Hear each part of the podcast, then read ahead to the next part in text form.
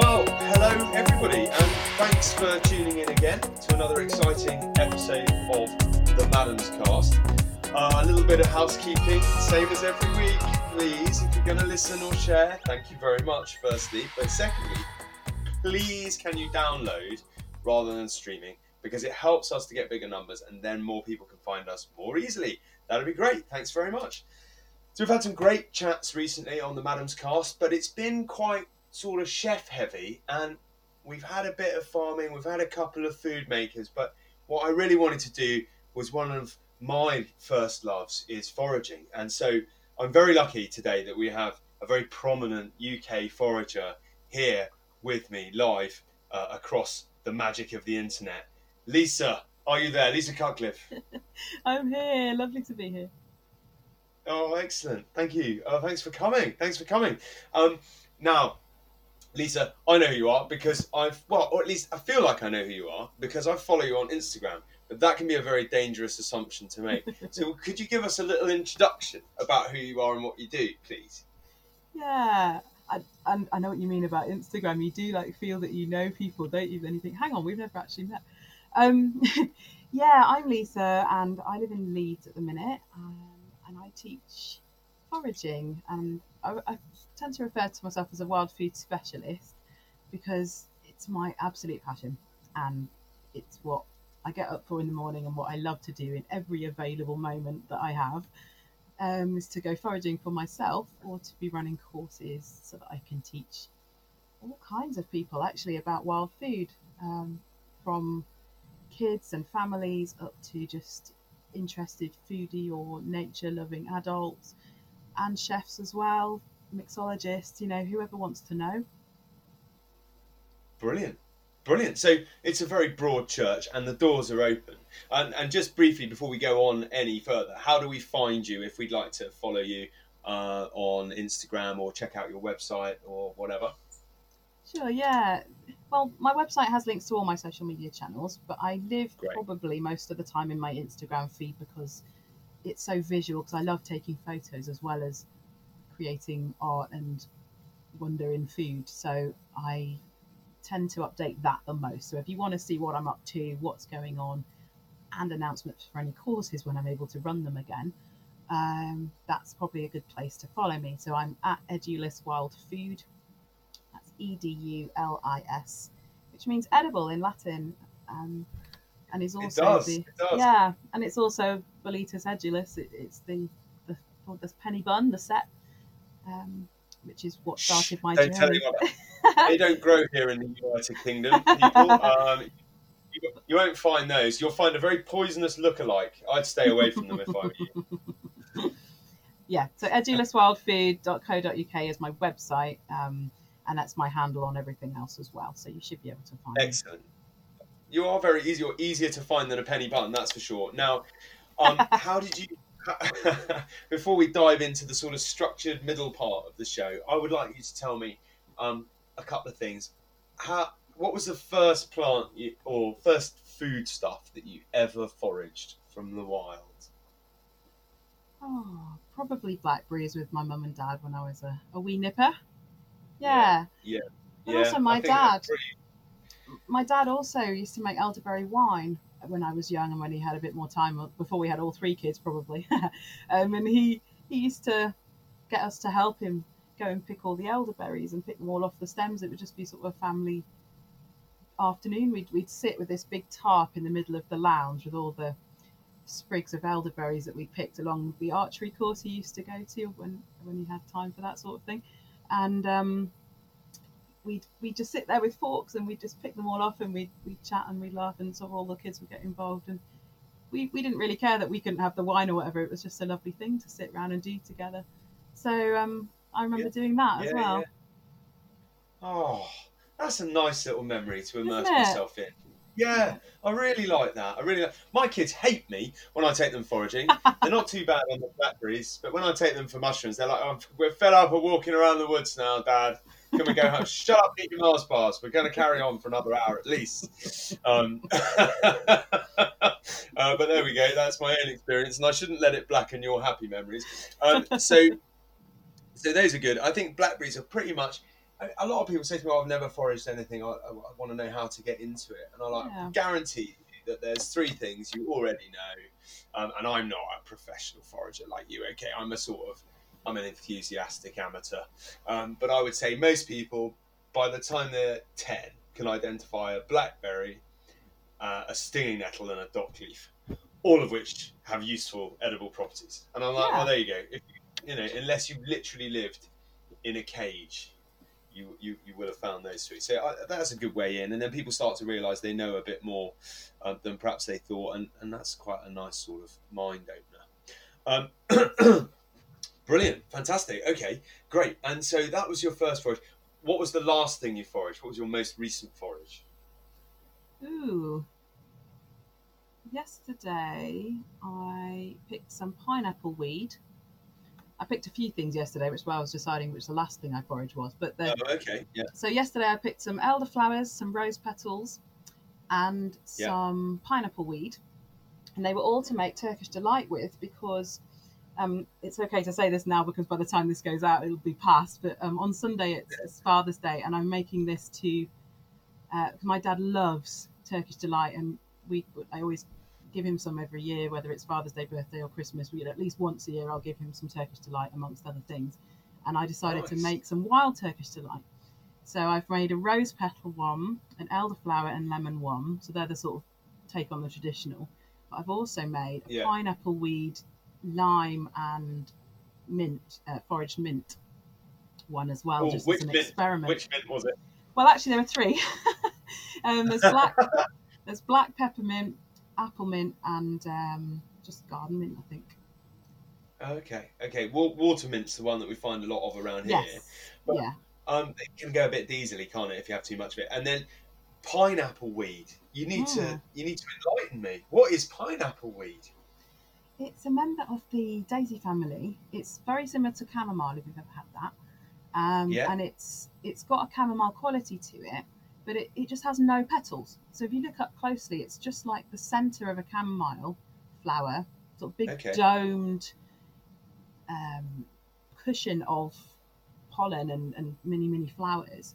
And that's all that there is. So it's like this little microphones, and they're sort of lime green rather than a, a egg yolk yellow like a um, chamomile.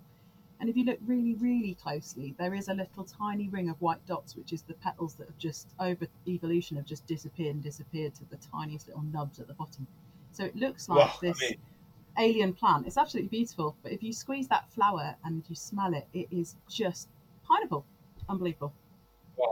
And who needs who needs petals if you smell like pineapple? Well, that's right. and do the leaves are they do they look a bit like the chamomile leaves as well? Because that's quite sort of fenly frondy, isn't it? It's a exactly. sort of Yeah. So they're really Okay. Oh, small, I'm quite keep my eye on it. quite tiny, uh, very fine, and they do all taste of pineapple as well. But the sweetest part is the flower.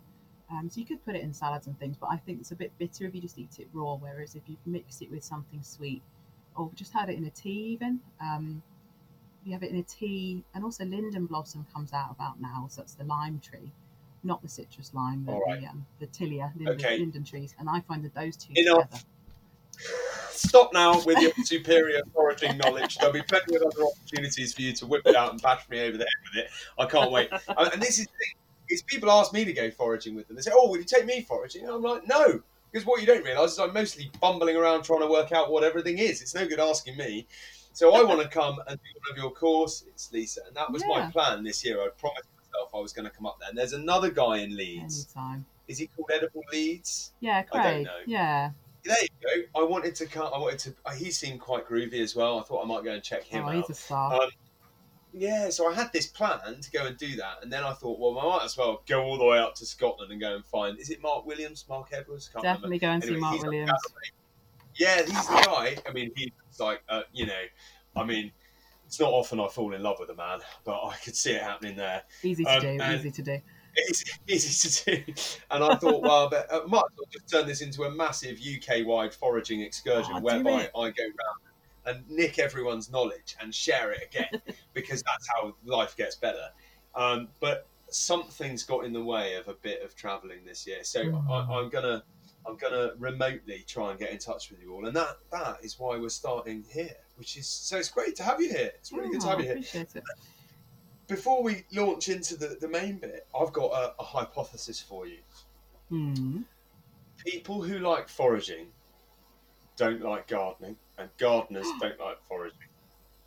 Outrageous. Outrageous. I love Do gardening. you do both? Oh no! Damn! Damn!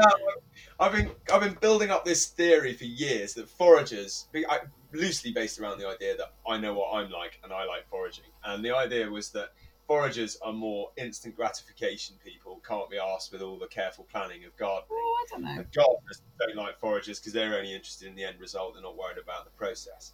And I'm like, well, Hmm. that's not quite true because lots of foragers are interested in the process of stuff. But I know you've just dashed my theory on the rocks. But the thing is, if you love for- foraging so much, you don't really have time to do a garden properly unless you literally don't have any other jobs or c- commitments in life, like kids and things. So it is very hard to do both with, you know, full gusto just because of time. So Yeah, for me, yeah. lately, I've definitely been foraging more over the last few years. Plus, I've, I've got postage stamp of garden in front of this house. But it hasn't mattered since I've found foraging because the whole world is my garden now. But it's yeah, I love gardening. I've always loved it. And when I have a bigger garden that I can put more permanent edibles in, I will have a big garden full of edibles, um, beautiful as well as functional. And just, my, I want my whole garden to be edible. And I'll basically put things that will look after themselves so I can also still go off foraging. But yeah, I will always have a garden or I will always want one. Um, and I want it full of okay. food. Yeah, well, I mean, I mean, yeah, exactly. Well, some things are beautiful to look at, and that's a good enough reason for them to exist, and we need them for pollinators and biodiversity and all that stuff. But I'm, I'm with you. My garden, edible. Yeah, well, aren't they just? Aren't they just? Dog roses, for example. I think Yeah. we were just talking about rose petals. But um, okay, right. You and I could clearly sit here and blether at each other for the Oh, next yes. hour without any trouble at all, uh, talking about wild stuff and me trying to sort of steal your knowledge. But we're here with a purpose, and today's purpose is for you to nominate three things, or or discuss or propose three things that you would like to change about the world of food and that can be food production, food foraging, uh, food literature, anything, any it's a really broad spectrum of stuff for you to choose from.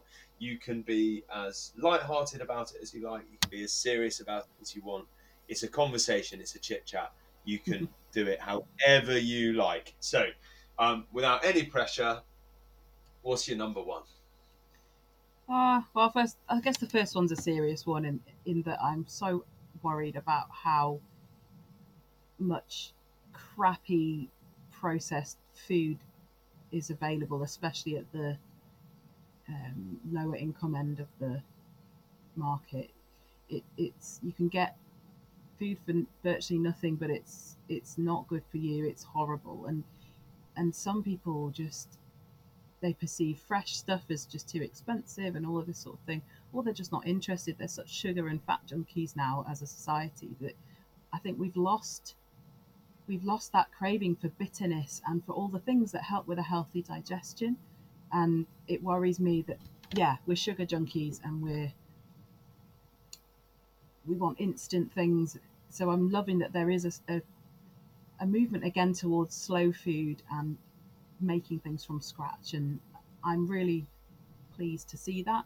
But equally it's still a massive issue that people just have no relationship with food anymore other than to just eat rubbish that they may or may not know is rubbish. And even these sort of healthy ready meals or um, this sort of these services where you get all the stuff arriving to you but it's in a billion little plastic containers and it's just oh, it, it just scares me, really scares me. And I'm lucky enough to be able to afford whatever food I want within reason. You know, I can I can feed myself from the bushes and from the supermarket. I know that that's not something that I have to think about. Where is my next meal going to come from? I'm grateful for that, but Yeah. I, what I choose to go and buy, you know, is very carefully thought out for me and. I know where it comes from. I care about where it's come from. I'm not eating so much meat these days, although I do love meat. Um, but I, you know, I'm, I'm just thinking about it and keeping changing my sort of moving towards Yeah. the best things I can afford to buy and to use, with some forage stuff in there as well, or anything I can grow in the garden. And it's just it's shocking the amount of people who come on my courses and and or they they haven't got a clue what where some things come from, or that they might be related to something we eat and. Um, but what's worse, you go into certain schools, especially if they're quite in quite deprived areas, you know that they aren't. They're not always even sure. They didn't understand that a carrot is a root of a plant and that sort of thing. And it's, you know, sometimes you have to start from absolute basics with them before you start talking about foraging.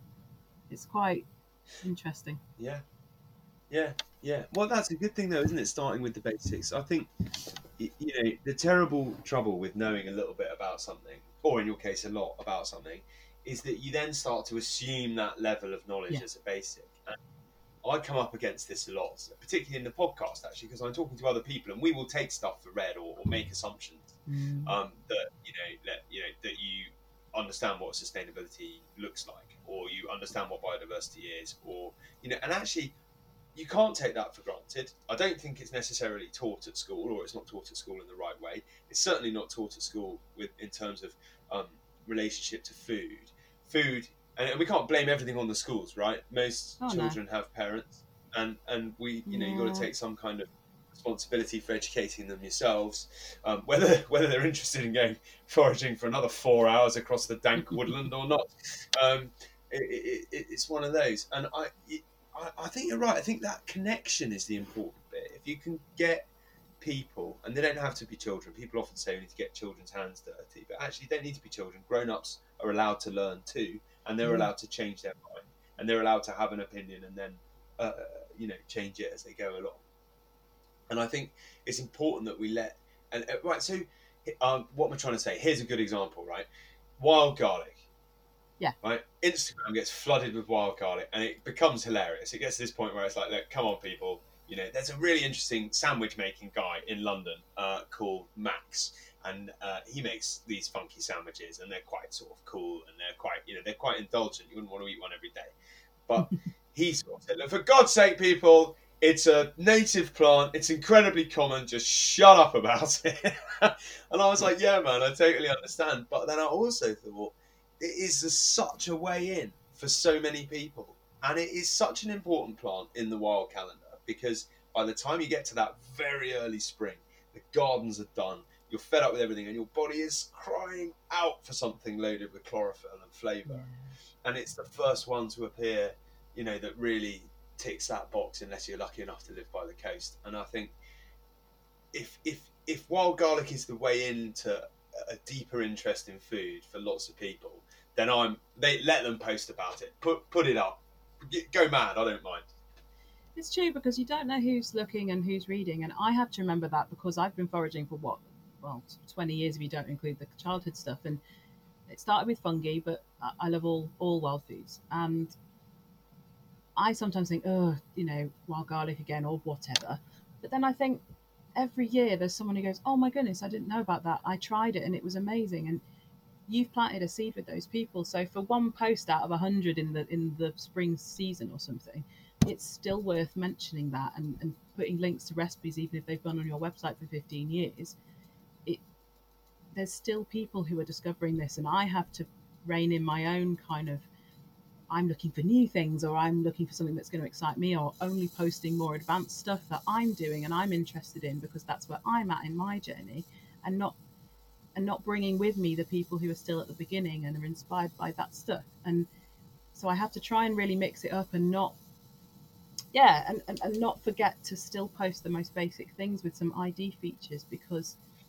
they're relying on me for that as well and yeah it i know it can get sort of well garlic central but it, it actually I've, I've had to pull myself up on thinking that as well because Yeah, everyone yeah. is on a journey and just because i'm looking for more interesting things to me because i've already got this now wealth of knowledge in this one subject um, I have to remember that there's, Yeah. you know, some people have never used elderflowers or had the confidence to pick their own blackberries. I meet those people regularly on the courses, and you forget that some people are three or four generations in of, of in their family not having grown, let alone picked something from the wild. Mm. They, they don't have that Mm. knowledge in their family. It's not done. Yeah, and those are the people uh, more often than not that are relying more heavily on on shop bought food. Perhaps they've got a busy life and haven't got time uh, to cook because they're doing other things. They're juggling a million things, and so the answer is to save time on food. You do that by buying food that's further removed from raw food, so it's processed, and even as you say, even if it's well processed, so even if it's something raw that you're, is already chopped up for you and you're going to cook at home, that starts to Mm. lose its nutrient value. And then it's chopped up, so you don't recognise what it is, and you can't see the quality, and you don't know where it comes from. All that stuff. Every single person, every single time I see a post about wild garlic, I think, oh, for goodness sake, I then make myself think every single new person that picks a bit of wild garlic or eats a blackberry, that's one less gram or one less ounce of processed rubbish that they're going to eat that day. And I don't mean that in a condescending way. I like a Mars bar. Do you know what? I've even been known to have a Costa coffee from time to time on the motorway. Um, I cause a ruckus by bringing my own cup, but you know that's that's one of those. But you know, it, I don't I don't think we need an end to sugary treats. I don't think we need even an end to you know the occasional fish pie from the from the freezer. But No, no. a, a little bit more balance on on crappy processed food, as you put it so succinctly, would be great. Yeah, and, and of course there's a lot of very good processed food as well. You know, it's been pres- it's preserved so that it can be convenient. You know, most people don't have time to cook from scratch every day if they're working till late and all these things. You know, it's nice to have the option for things that will freeze well or keep well, whether you made it or someone else made it. Um, so don't get me Yeah, wrong, I'm not against the supermarkets or shopping or anything. It's just that, and, and I think also people think, you know, oh, you're a forager, that you're going to be some kind of so they only live on wild food and even people who've tried to do that for a year. I don't know if you've heard of Fergus Drennan, but he he tried it for a year. Have, yeah. He's Yeah. he's epic. He is just again another person to follow. Uh, he is fantastic. Um, and he Yeah. tried it for a year, and it was really difficult because you the amount of energy you have to expend to pick and lay down and process enough stuff to live on for the period when not much is growing. Just like anything, Yeah. this is why farming developed because you know doing one thing on mass and then sharing that around everyone else who was spending their time doing another thing on mass, and you share and you swap this is how this happened. And because it is so labor intensive and if you can't hunt or fish as well then you're really screwed. Just living off plants certainly from the wild is Whoa. very Yeah. difficult. To get enough calories Uh, it's virtually you know impossible.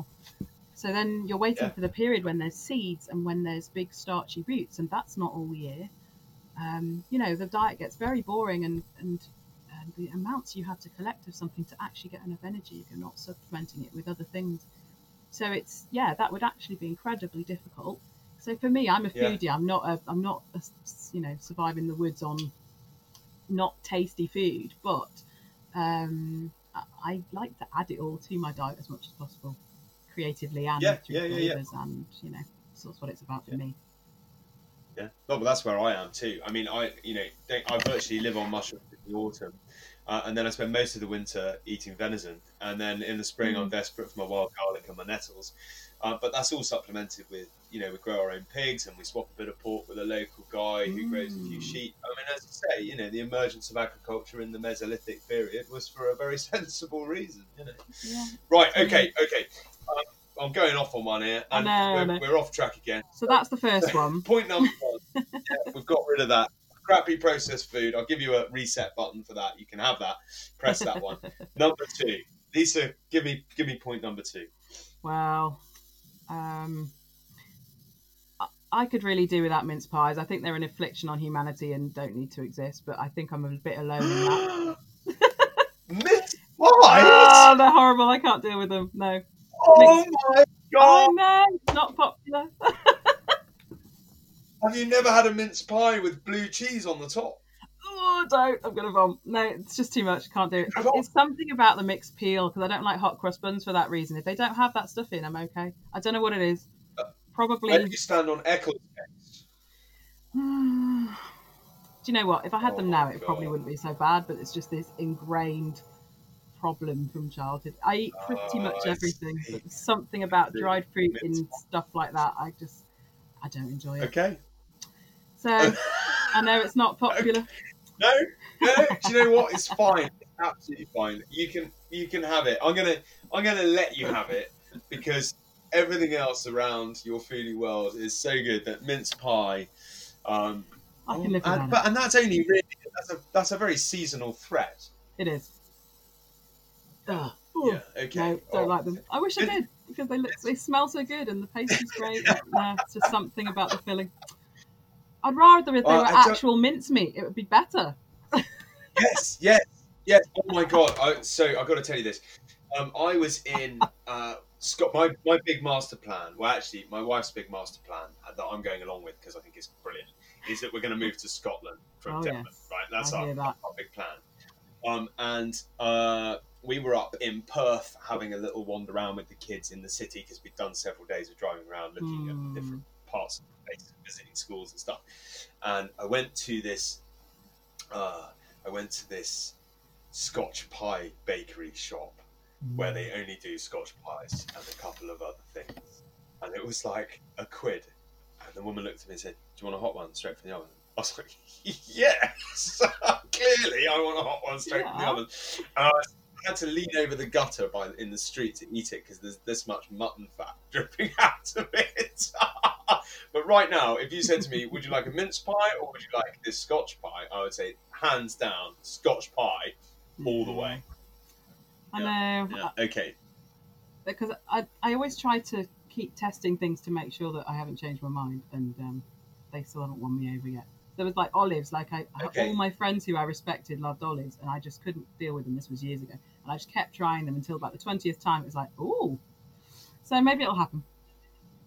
Okay. Well, and actually, you can have. I mean, there are a lot of olives that you eat, and you think, "I wish I hadn't eaten that," because just because it's an olive doesn't mean it's a good one. Um, Don't so, like what about the the rest?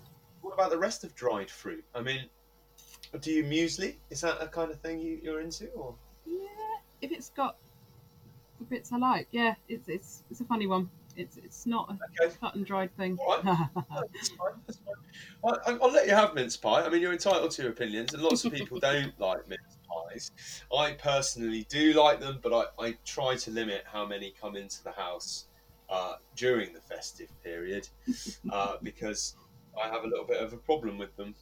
Um, in that I struggle to just have one, so uh, so I think maybe I should I, I should learn to hate mince pies as well. I might be a bit less Oh, done. that would be sad if you love them.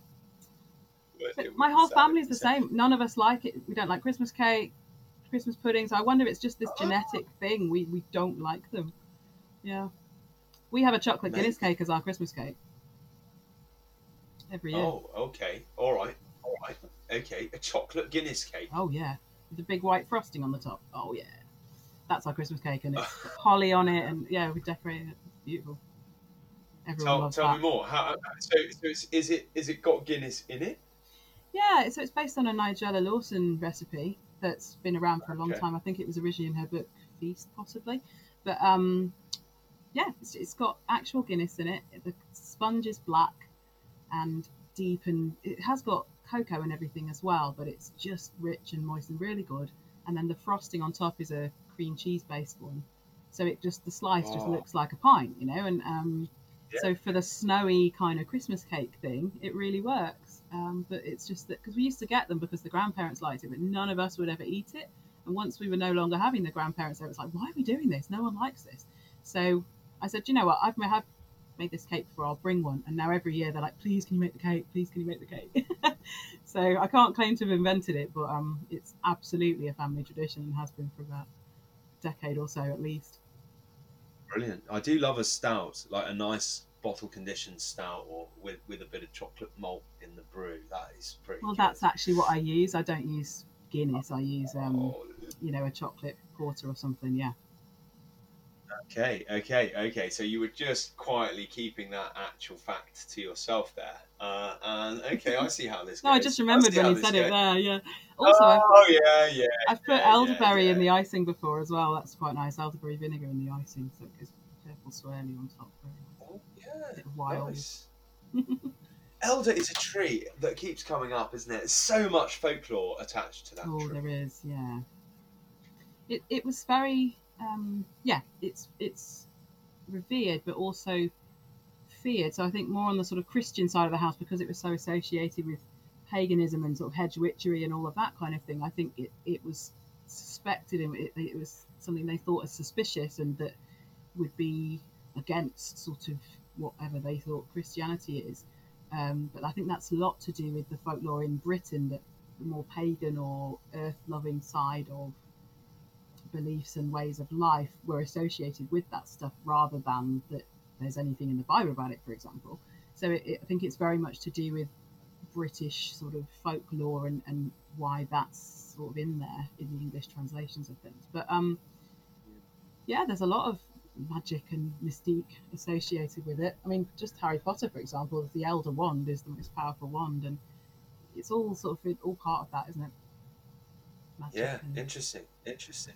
Yeah, and um, it's a, it's a remarkable plant because I don't know what it's like around you, um, but around here, what they do is every summer, once the, the hedge, the birds that live in the hedges are all fledged, they get in their tractors and they drive along and they flail the hedge rows, which is slightly upsetting. But around here, we're lucky because we've got a lot of laid hedges as well. But certain certain hedges by roads and whatever have to be flailed, so they flail them, um, and you think, oh no, just cut that elder right back, and then yet next year you're grateful because you get the early elderflowers that grow on the old growth of the bigger trees and the more established bushes, and then just when you think it's all over, the ones that were cut back the year before suddenly have sprouted from the hedgerow and suddenly decide to flower, and you get another much much smaller but another little mm. sort of last minute harvest to get that second chance. I quite I quite like that. So it is almost like there's something magical about.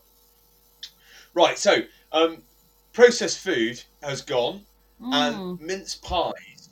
Um, uh, you are going to well, cause. just, just I mean, yeah, Christmassy type, uh, dried fruit, yeah. old style cakes and stuff. I, for whatever reason, my whole family hate them, so I blame them. I think that's it's okay. That's okay.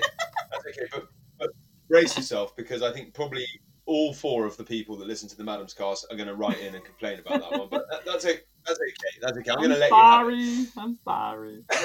uh, You're not sorry at all. I can tell. Well, right, number three. Am. I wish I loved them.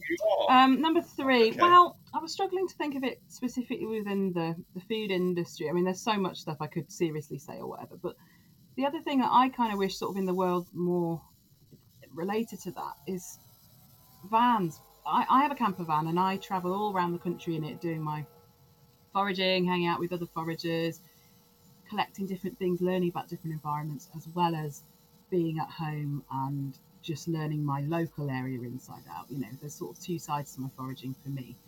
Um, and vans, there is just we're, getting there with electric vehicles and eco-friendly stuff, but the, having a van that's big enough to live in that isn't running on diesel is still really hard to find or afford. Um, they're not really a, a, a thing yet. So that that's the one thing I think about my sort of life and practices that is lagging behind the other efforts to try and be more eco-friendly and things and because i want to travel yeah. and i do that a lot you know i do a lot of miles every year in my one vehicle and oh, I'm, I'm just longing for the day when i can afford you know by the time they've got to be second hand or whatever so i can afford one a, a proper electric or hybrid or something big you know van um, the, that the day that comes, I will be really happy because it will enable yeah. me to go around sort of a little less guiltily than I am at the minute whenever I drive anywhere. Yeah, yeah. Well, and I could just stay local, a... but then I wouldn't learn about all these amazing environments. We're two and a half hours from yeah, the coast yeah. here. I love the sea. Yeah, it's really hard. It's the one thing that I struggle with I, actually a lot. I drive a van, and I've I've thought the same thing. I've thought I need a, a I need a more environmentally friendly option to my van because if I'm going to go and cook for someone in Northumberland from Devon and I'm going up there for yeah. a week, I need to take some stuff with, me, right?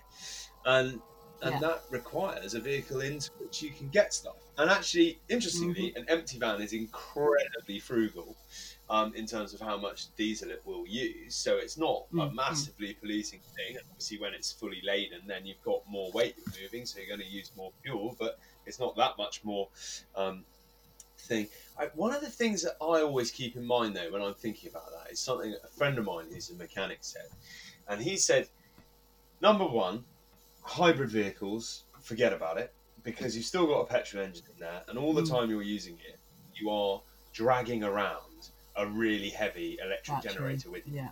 So and a massive battery. So he said, forget about that. Mm. Number two, he said it's fine when the technology's there and they've worked out how to sustainably cause batteries that work or come up with other ways of storing the energy long term, which is a big challenge for the green power industry because really once you've generated electricity, it's very difficult to store it. Batteries at the moment mostly rely on cobalt, which is unfortunately very environmentally damaging to Mm. acquire. Um, anyway, I'm, I'm not anti-electric vehicle. Let's get there. So electric Yeah. vehicles, he said, brilliant. Phase them in. I mean, this mad drive at the moment to suddenly get everyone in them, Mm. great in the long term, but in the short term, you know, you've still got to build all those vehicles, no matter what they run on. You've still got to build them all, so that is consuming a whole load of stuff. Yeah. So if everyone suddenly gets out of their hydrocarbon burning cars and into electric vehicles, well, then you've you've you've left a whole load of vehicles that still had a useful life Yes. um, yes. by the wayside, and and and and there's that to try and get your head around. But I am, I am with you. I wish I could do a few more of my mark. And have you tried getting on the train with a basket, a cool box, and a and a big big tub full of pans and chef knives? And two cats in my case, like they come with me as well. Um, oh my god! my adventure cats come with me. Um, no, it's great because I, I went for a van in the end because I could keep all my course gear in there, pizza oven, the lot, like it's all under the bed in there. Um, and I go away for say a month around Scotland every year at least, you know, and, and do all that stuff. So it, it is it's economical in that sense. It's just that it is diesel, and I'm just looking forward to the day when all that development has happened and it's it's refined and it's not so damaging on every possible front you can think of that we can use much more solar power from the roof and all this stuff that could power that vehicle and pull that weight um, and have the infrastructure in the country as well to be able to charge as you go and all that sort of thing. So i can't wait for the technology to be better for vehicles because i do still think that's one area that i'm not as good as other areas of my life that i have control over and i think it's just because the stuff isn't there yet um, but it'll head that way. I have every faith. But it's just a bit impatience, Well, I guess. I want to be doing that better, and I, I don't have the power to do that yet. Um, so I'm just trying to look after this vehicle and, and keep it going as long as possible, keep it clean, keep the filters clean. You know, all the stuff you can do, but ultimately it's still diesel. Um, and I do a lot of miles in it every year because it's my only vehicle. Um, They have a, yeah, a train in France that I think goes all the way down to to Santander in Spain. I don't know why I think that, but that's what I think. And you can drive onto it, and then the train runs on electric. And so what you can do is you can take your vehicle, right? So, if, for example, perfect for a camper van or a touring van, because you can take your vehicle, hop it on the train, trundle down using nice, clean, generated green electricity on a comfortable train. You're not driving all that way, and then when you get to the next bit that you want to get out and have a poodle around that, you get off the train, drive your vehicle off, and, and away you go. I think maybe we- maybe we could have a word with government and get them to sort out something like that between you know Devon, Leeds, and Scotland. yeah, just make the M1 that. That'd be great. the M the M1 Perfect. escalator on the side that you all just pile on and just get taken down at 70 miles an hour, you know, and that'd be perfect. It sounds good to me. It sounds good to me. Um, okay, brilliant. And oh, eh, motorways are funny, aren't they? I'm always amazed by the resilience of wild plants because you Oh, quite often goodness, driving down the motorway, and you go, "Hold on a minute, there's a whole bank of Alexanders in the middle of the M5." Yeah, yeah. Giant hogweed you see a lot there as well because um, they don't get removed there because they're not touching anybody, but they are so impressive. They're, they're just prehistoric, beautiful plants. So most people say, oh, you got a picture of giant hogweed? I'm like, well, the ones I see are kind of in the middle of the central reservation of the M62, so I can't really. Um, but I've got some growing here. Come yeah, I have a look think there's a bit more of a like. problem down south, probably because it all escaped from Kew originally, perhaps. But um, the other thing is, if you look in the central reservations, there's loads of uh, Danish scurvy grass as well, which is salt loving. That's a coastal plant, but it's it's migrated down our major routes because we salt the roads. Yeah. And Yeah. so the central reservation is full of coastal salt marshy plants. It's really. I think we should point out that the middle of a busy motorway is not a good place to go foraging. No. I have done it. I have done it. I've picked, Really? um, giant. Yeah, I picked, I picked giant, mustard in the central reservation of Wow. um, of the M5, but I was in a three-hour traffic jam. Oh, I, yeah, I know the ones. I, I had a whole load of bread rolls in the back. I was coming back from a job somewhere, and I had a whole load of bread rolls and some bacon. So I set up an impromptu bacon van, bacon sandwich van. By the time I Amazing. sort of sorted out all the all the people nearby in their cars with the bacon sandwich, and someone giving that. me a cup of tea very kindly, um, I then sort of picked this mustard and put, uh, just just for fun, really, because it Oh, was I think probably quite polluted. But um, yeah, Ah. uh, okay, yeah. So we need a better solution for people whose lives involve vans. That's a bit greener. Because I mean, obviously, mine's a nice. Mine's more of a, a choice and a lifestyle than it's my income, like delivery, you know, um, couriers and all that sort of thing. But it's still an issue because there are so many vehicles across the country that need bigger vehicles, and at the minute we don't have good options for it. So I'm looking forward to that day, and I think the environment will massively benefit in if you talk in net terms in the end when that's an option. Um, but yeah, I know it's not directly related to food, but it is for me because it, it enables me to go and travel. I'm gonna let you have learn it. more. Oh, I'm letting you have it. Yeah, that's all right. You can definitely have, but it, it's The real for forage too, mobile, why. electrical forage mobile. That's what I need. Now I don't know. I mean, it's a dangerous one. I don't know how you feel about shooting. Um, so I won't necessarily delve into it I, I too just don't have the skills. That's the only issue I have with it. So I got invited at the end of last year or the beginning of this year to go somewhere and do a bit of shooting. And uh, at the end of the day, the guy said, "Oh, do you want some of the stuff we've shot?" I said, "Oh, yes, please." He said, "How much do you want?" I said, "Well, as much of it as you want to give away, mate." Yeah. and I opened the back of my van, and in there I had a stack of baker's crates. And he looked at me and he went, "You're a prepared person, aren't you?" I was like, "There's a lot of food in my life. I need, I need a of things to collect stuff in. That's how it works." Well, I've Brilliant. dragged whole Right, deers and shut them in the back before, you know, because they're there. They've just been, you know, they're hit and unfortunately, you know, fatally. Um, and I've, I've, I've, I always have a boning knife in the in the back because, um, you know, you can you don't have to take the whole deer. You can just take a leg off or take the loins out of the top and just gently sort of put them back in the hedge or whatever, and, and let the badgers and things have it after that. But you know that could feed me for several days on a wild camping trip. So I, I always pick up fresh roadkill if I if I see it. Um, to use. Good for you. I love that. you. I love using the the things I find along the way. I never really plan my meals when I'm away like that. See what I find. No, brilliant. That's the ultimate foraging. Yeah, fantastic. Um, oh, Accidental meat. a I lovely it. Yeah, yeah. Well, yeah. Well, there's a thing to be said for that. I mean, there's a lot against. There's a lot of arguments against meat, and I totally, I totally get a lot of them. I understand where Mm. they're coming from. Um, some of them, I think, perhaps slightly short-sighted. But there's lots of incidental meat within our, within our uh, environment that that we should take advantage of. You know, I mean, deer is an obvious one, whether roadkill or whether managed for Mhm. for um, whatever purpose.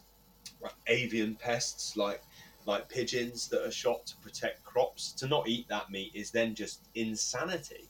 I know. Um, so That yeah, is- I'm with you on that. that is something that I end up arguing with people a lot about because, um, you know, I think some people are willfully or otherwise ignorant of the fact that any crop grown in this country will pretty much, without exception, have had control of rabbits, pigeons, and deer, you know, involved in it, and it, we're not eating those, and I think that's just absolutely scandalous. And it's done for the for to protect the crops that everyone whatever their eating habits are eating. Um, and I think people who think that they, their lives involve no cruelty to, you know, or no involvement of deaths of animals in their vegetarian or vegan diet, I think that's very short-sighted and not true for many cases, unless they've grown it in their own garden and they know exactly what's happened with it. If it's come from the supermarket, then it, it and it's grown on a farm somewhere, then there almost certainly will have been um, control Yeah, of rabbits and things. And I've always thought, like, yeah, we should do a cat food brand or something, just something, just just because cats are obligate carnivores and they need to eat meat. So, if at the very least, if, if there's not enough people eating them, then we should use them for something like that. At least, there's just it's scandalous that those things get just piled up and buried or burnt because no one is eating them. Because they're perfectly healthy and Well, free. Yeah, yeah, and it, and part of the food production system. So as you say, complete madness not to use them, and, and a lot of them do get used. But there are a few there are Yeah. a few holes through which things can slip for sure. I think it's better now than it Oh, was. yeah, But, um, definitely. Lisa, yeah. it's, this is brilliant. This is, I wouldn't expect it that to come up. Well, like I said, I like all wild food, and although most people come interested about mushrooms and plants or seaweeds, if it's a coastal one, um, and I don't, I do tend to do vegetarian, if not vegan, food on my courses because I only want to cook one set of food, and it's just easier to do that. But sometimes I say, look, we're going to have seafood on this one, or we're going to have meats on this one, and that's what we're doing. So bear that in mind. Um, but yeah, I personally cook and eat everything that that I can that fits within other sets of ethics around sustainability and you know, um, Yeah, yeah, quality, Yeah, I yeah, yeah. suppose. Well, what fish is the one everyone almost seems to forget. I mean, most people, even if even if they only interact with food at the supermarket, will have a packet of fish fingers in their freezer, and I'm like, well, that is wild food, guys. You know, Most of and it you shouldn't yeah, forget right. that. Yes, yeah, Yeah, yeah, You can't really farm cod. Oh, you? Yeah, well, we can't start diving into no, that. We're no, no. Let's have get time. back to. Back come to to- I'm gonna I'm gonna let you come on again. I'll let you come on again, and we'll have another chat about a whole load of different stuff. That, that, anytime, anytime. brilliant. Thanks, thanks a lot for giving up uh, an hour of your life to talk to me, and not only an hour of your life, but 15 minutes of technological faffing at the beginning as well. So Yeah, we'll spare everybody that, that part, won't we? Um, I, should record the outtakes really of the hello, hello, hello. can you hear me now? Okay, um, uh, I would like to move out of the sort of main part and into the, the wind up bit of the Sure. cast, if that's okay with you. Um, so you get to choose a food book that you would read if you were stuck on a desert island. Now, the desert island in your case, I'm quite happy for that to be your van with your cats in the middle of a nice woodland. You can have that there, that's fine, or maybe overlooking the coast in Scotland. And I want to know what you're going to drink while you read it or peruse it, and you then get to nominate someone, alive, dead, real, or fictitious, to come on the Maddams cast. They don't have to commit to that. It's just a bit of fun. Okay. Ooh, well, I have a lot of books that I really love, um, as I'm sure you do. The, the ones I'm enjoying at the minute are, are more about fermentation and things like that, which I've been into for a while, but it needs time and space, and I've been trying to make more time and space for fermentation. Um, so there's one guy um, whose books I've been I've had for quite a long time, but I haven't done much with it. So I, I would, if I had the time, because I was stuck on an island for a while, ideally like Arran or something. Um, Nice. I would, I'd probably take his three books, which are sort of three parts of one for me. Um, it, it's Pascal Baudar. I don't know if I'm saying his name right. He's a Belgian guy. He lives in uh, LA or around Col- um, California, and he does the most amazing stuff with his local invasive plants, but also just things that grow there. Plus, his knowledge of European plants and things is, is amazing. And he's just doing the most wonderful stuff through fermentation. Um, and I find it really inspiring. I've been growing koji and things as well. He doesn't do that, but other people do. But um, just trying to umamify things up a little bit, bring in those good bacteria and everything.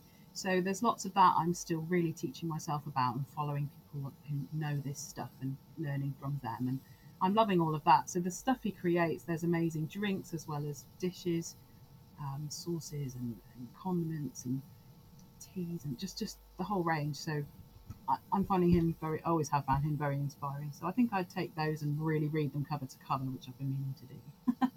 um, that's what I would do. That's good. That's good. And and you want me to just let you have three books when you're only allowed one? Is Well, okay, I'd just take one of those, whichever one I was in the middle of. It might not be good to. people. It might not be good to take just the drink one. Actually, I suppose I'd have to take the food one. Yeah, if, it, if I'm Yeah. surviving there at the same time. Um, okay, but what are you what are you going to drink while you read it? That's you're Oh, allowed to wow. have some drink.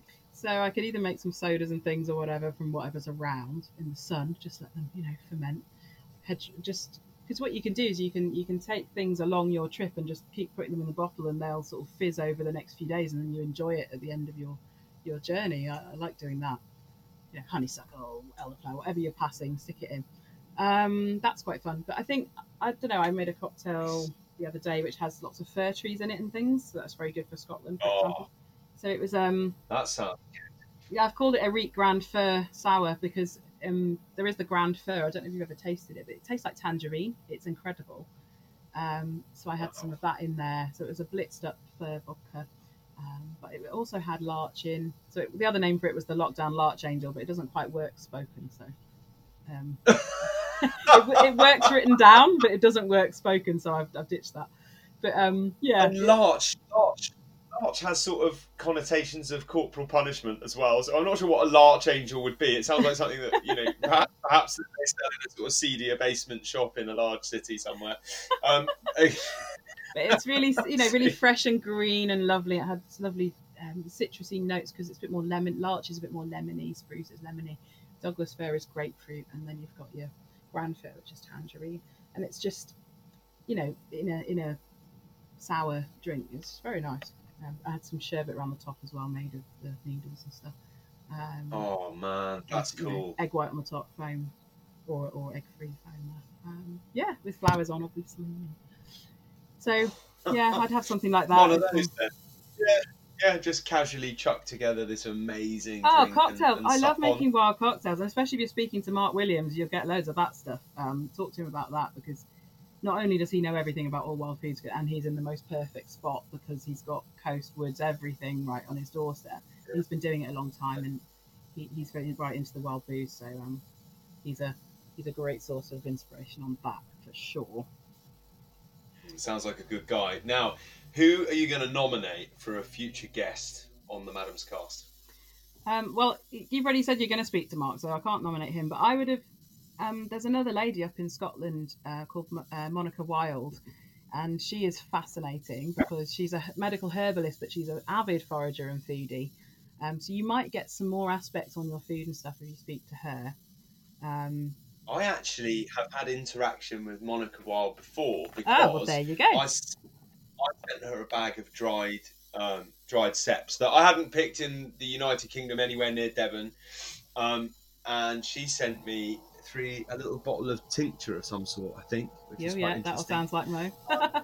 Yeah, yeah, yeah, but that was a few years ago, and you're right. I hadn't thought about her. I think oh, she's an she excellent can guest. yeah, she'll chat about all sorts of amazing subjects that she knows about. Yeah, she's Oh, she's fantastic. Fantastic. Always going to visit her when I go through Scotland. It's a lovely Oh, and why not? And why not? Um, yeah, yeah. Well, it is a lovely place to be, and so is Shetland, which is where I've just tried to book a holiday and been told I'm not allowed to. Moment, so I'm, I'm Might be a bit feeling a for from that. Yeah, yeah. I just thought by the end of August, a couple of weeks in Shetland might just sort me out quite nicely. But Do they um, have at any the trees there? uh, I don't know because I haven't been yet. Ah, well, because I went to the Outer Hebrides, so I did a van trip with the cats, and we just went all around the Outer Hebrides a couple of years ago. And it wasn't until I got back to Ullapool that I just realised I haven't seen trees for like nine days, and I couldn't understand why I was feeling a bit unsettled. And that's what it was. It's I like trees, and I like greenery, and I like the woods. Um, it was Yeah, epic, and it was yeah. beautiful, and the beaches. Oh my goodness, and the seaweeds, but it was something was missing and i realized that yeah i probably couldn't live out there because there's no trees really well, there weird you go. see if you notice when you But go that's why going.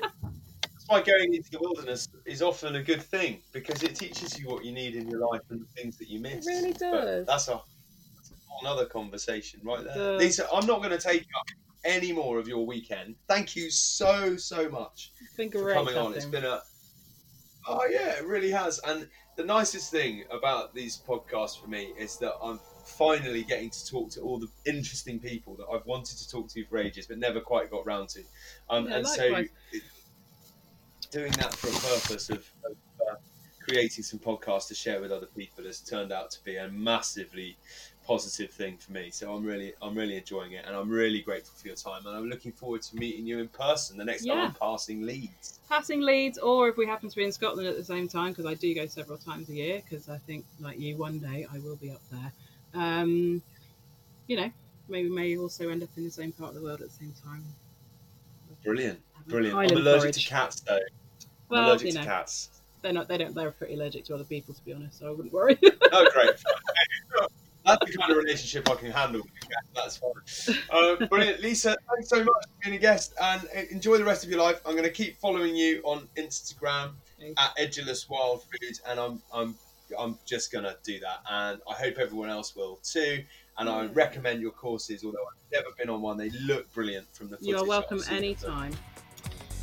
And you've clearly got the knowledge. And I, I'm quite tempted to sign you up to a little Christmas uh, mince pie package. You never know, that might be the one that converts me.